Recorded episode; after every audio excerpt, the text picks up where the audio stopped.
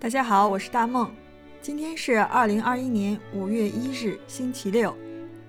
先和大家说件大梦在德国实习时一个非常有意思的经历。当时作为全部门唯一的外国人，我决定发扬中华民族热情好客的传统，请德国实习生们吃一顿地道的中餐。为此，特意花重金买了一条鱼，做了一道红烧鲤鱼。德国朋友们看到这道菜啊，瞠目结舌，吃惊地问：“这鱼怎么能有脑袋呀？它的眼睛在看着我，好可怕呀！”后来我才搞明白，很多德国人习惯了吃冰冻柜里面裹着面包屑的炸鱼排，在家里的餐桌上呀，很少能见到一条带头带尾巴的整鱼。最近看到朋友圈有人说。德国人只吃海鱼，不吃河鱼，这是真的吗？今天大梦请来了爱徒步、会吃鱼的石头，和大家聊聊在德国吃鱼的那些事儿。石头，咱老规矩，一句话介绍一下自己。哎，大家好，我是北威州徒步小组领队石头。最近呢，因为疫情也没办法组织徒步活动，所以今天我们就来聊点别的吧。我就开门见山了，真的特别好奇，德国人到底吃不吃淡水鱼呢？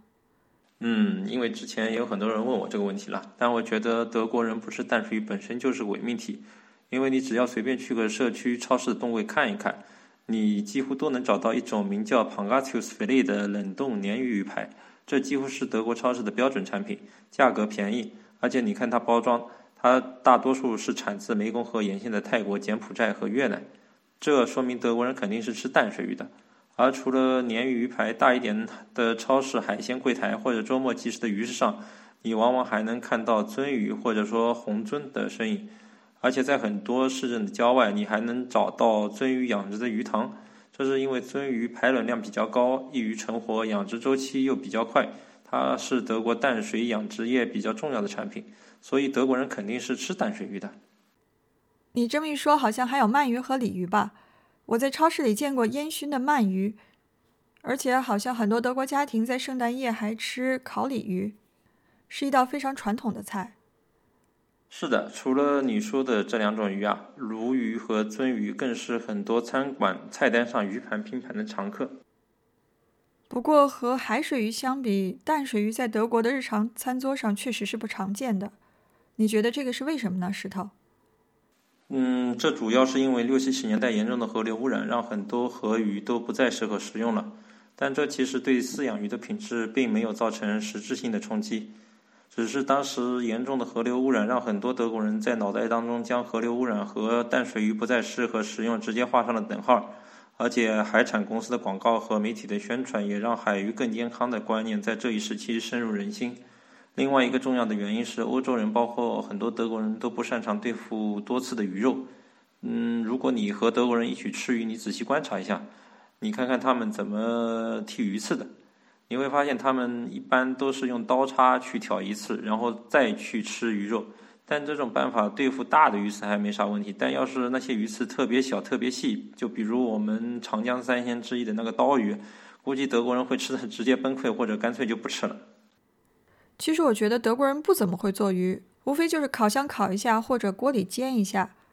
吃鱼还是用清蒸的方法可以保留食材的原味儿。对，你说的不错了。德国人的烹饪技法确实是很匮乏的，因为德国人吃鱼无非煎、炸、烤、烟熏四种吃法。在中世纪的时候，香料在欧洲一直都是奢侈品，直到大航海时代开启之后，欧洲人才开始从美洲或者说是东南亚进口食用的香料。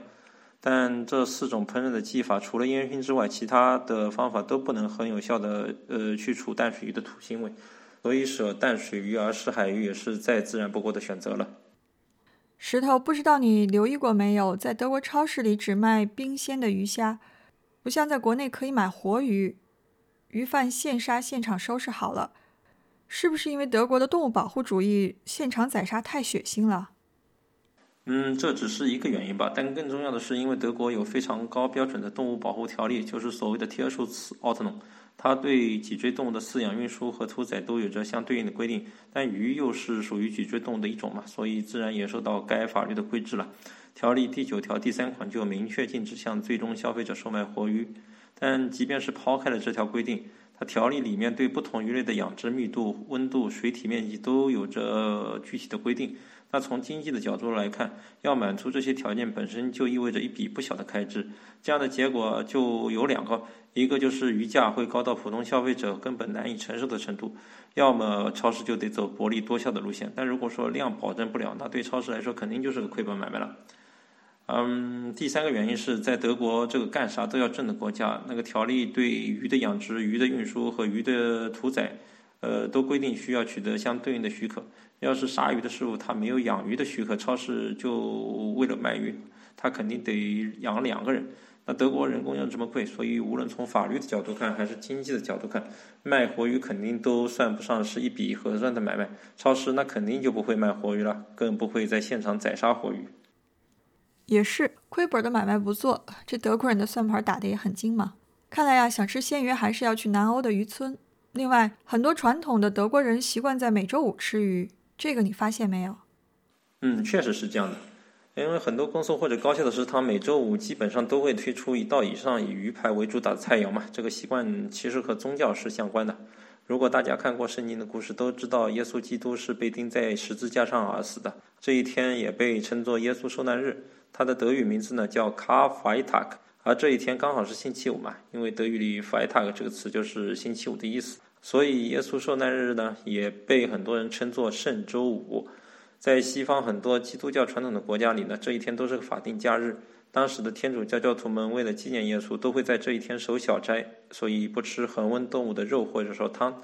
那恒温动物典型的就是猪、牛、羊和各种禽类。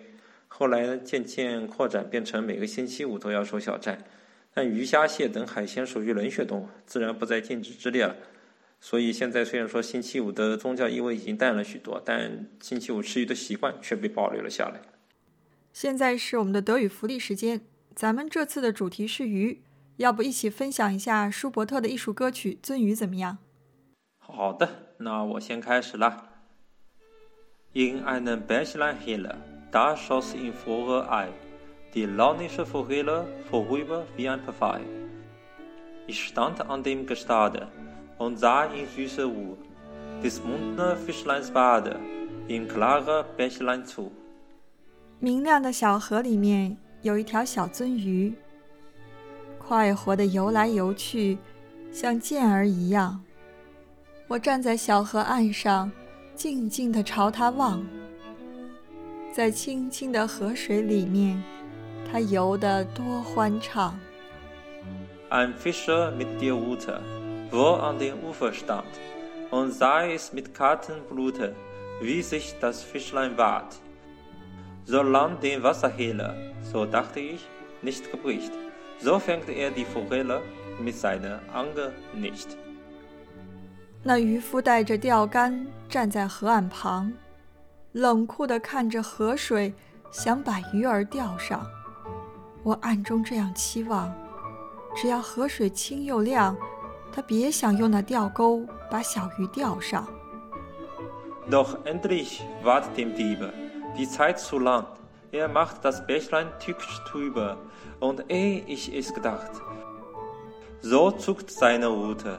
Das Fischlein zapft daran, und ich mit regem Blute sah die Betrogenen an. 但渔夫不愿久等，浪费时光。立刻就把那河水弄浑，我还来不及想，他就已经提起钓竿，把小鳟鱼钓到水面。我满怀不安的心情，看着鳟鱼受欺骗。今天的节目就到这里，感谢石头又来德语说做客。更多关于徒步的所见所闻，请大家关注公众号“北威州徒步小组”。好嘞，那谢谢大们的邀请，也欢迎大家继续支持公众号德语说，在这里和听众们道一声早安、午安、晚安。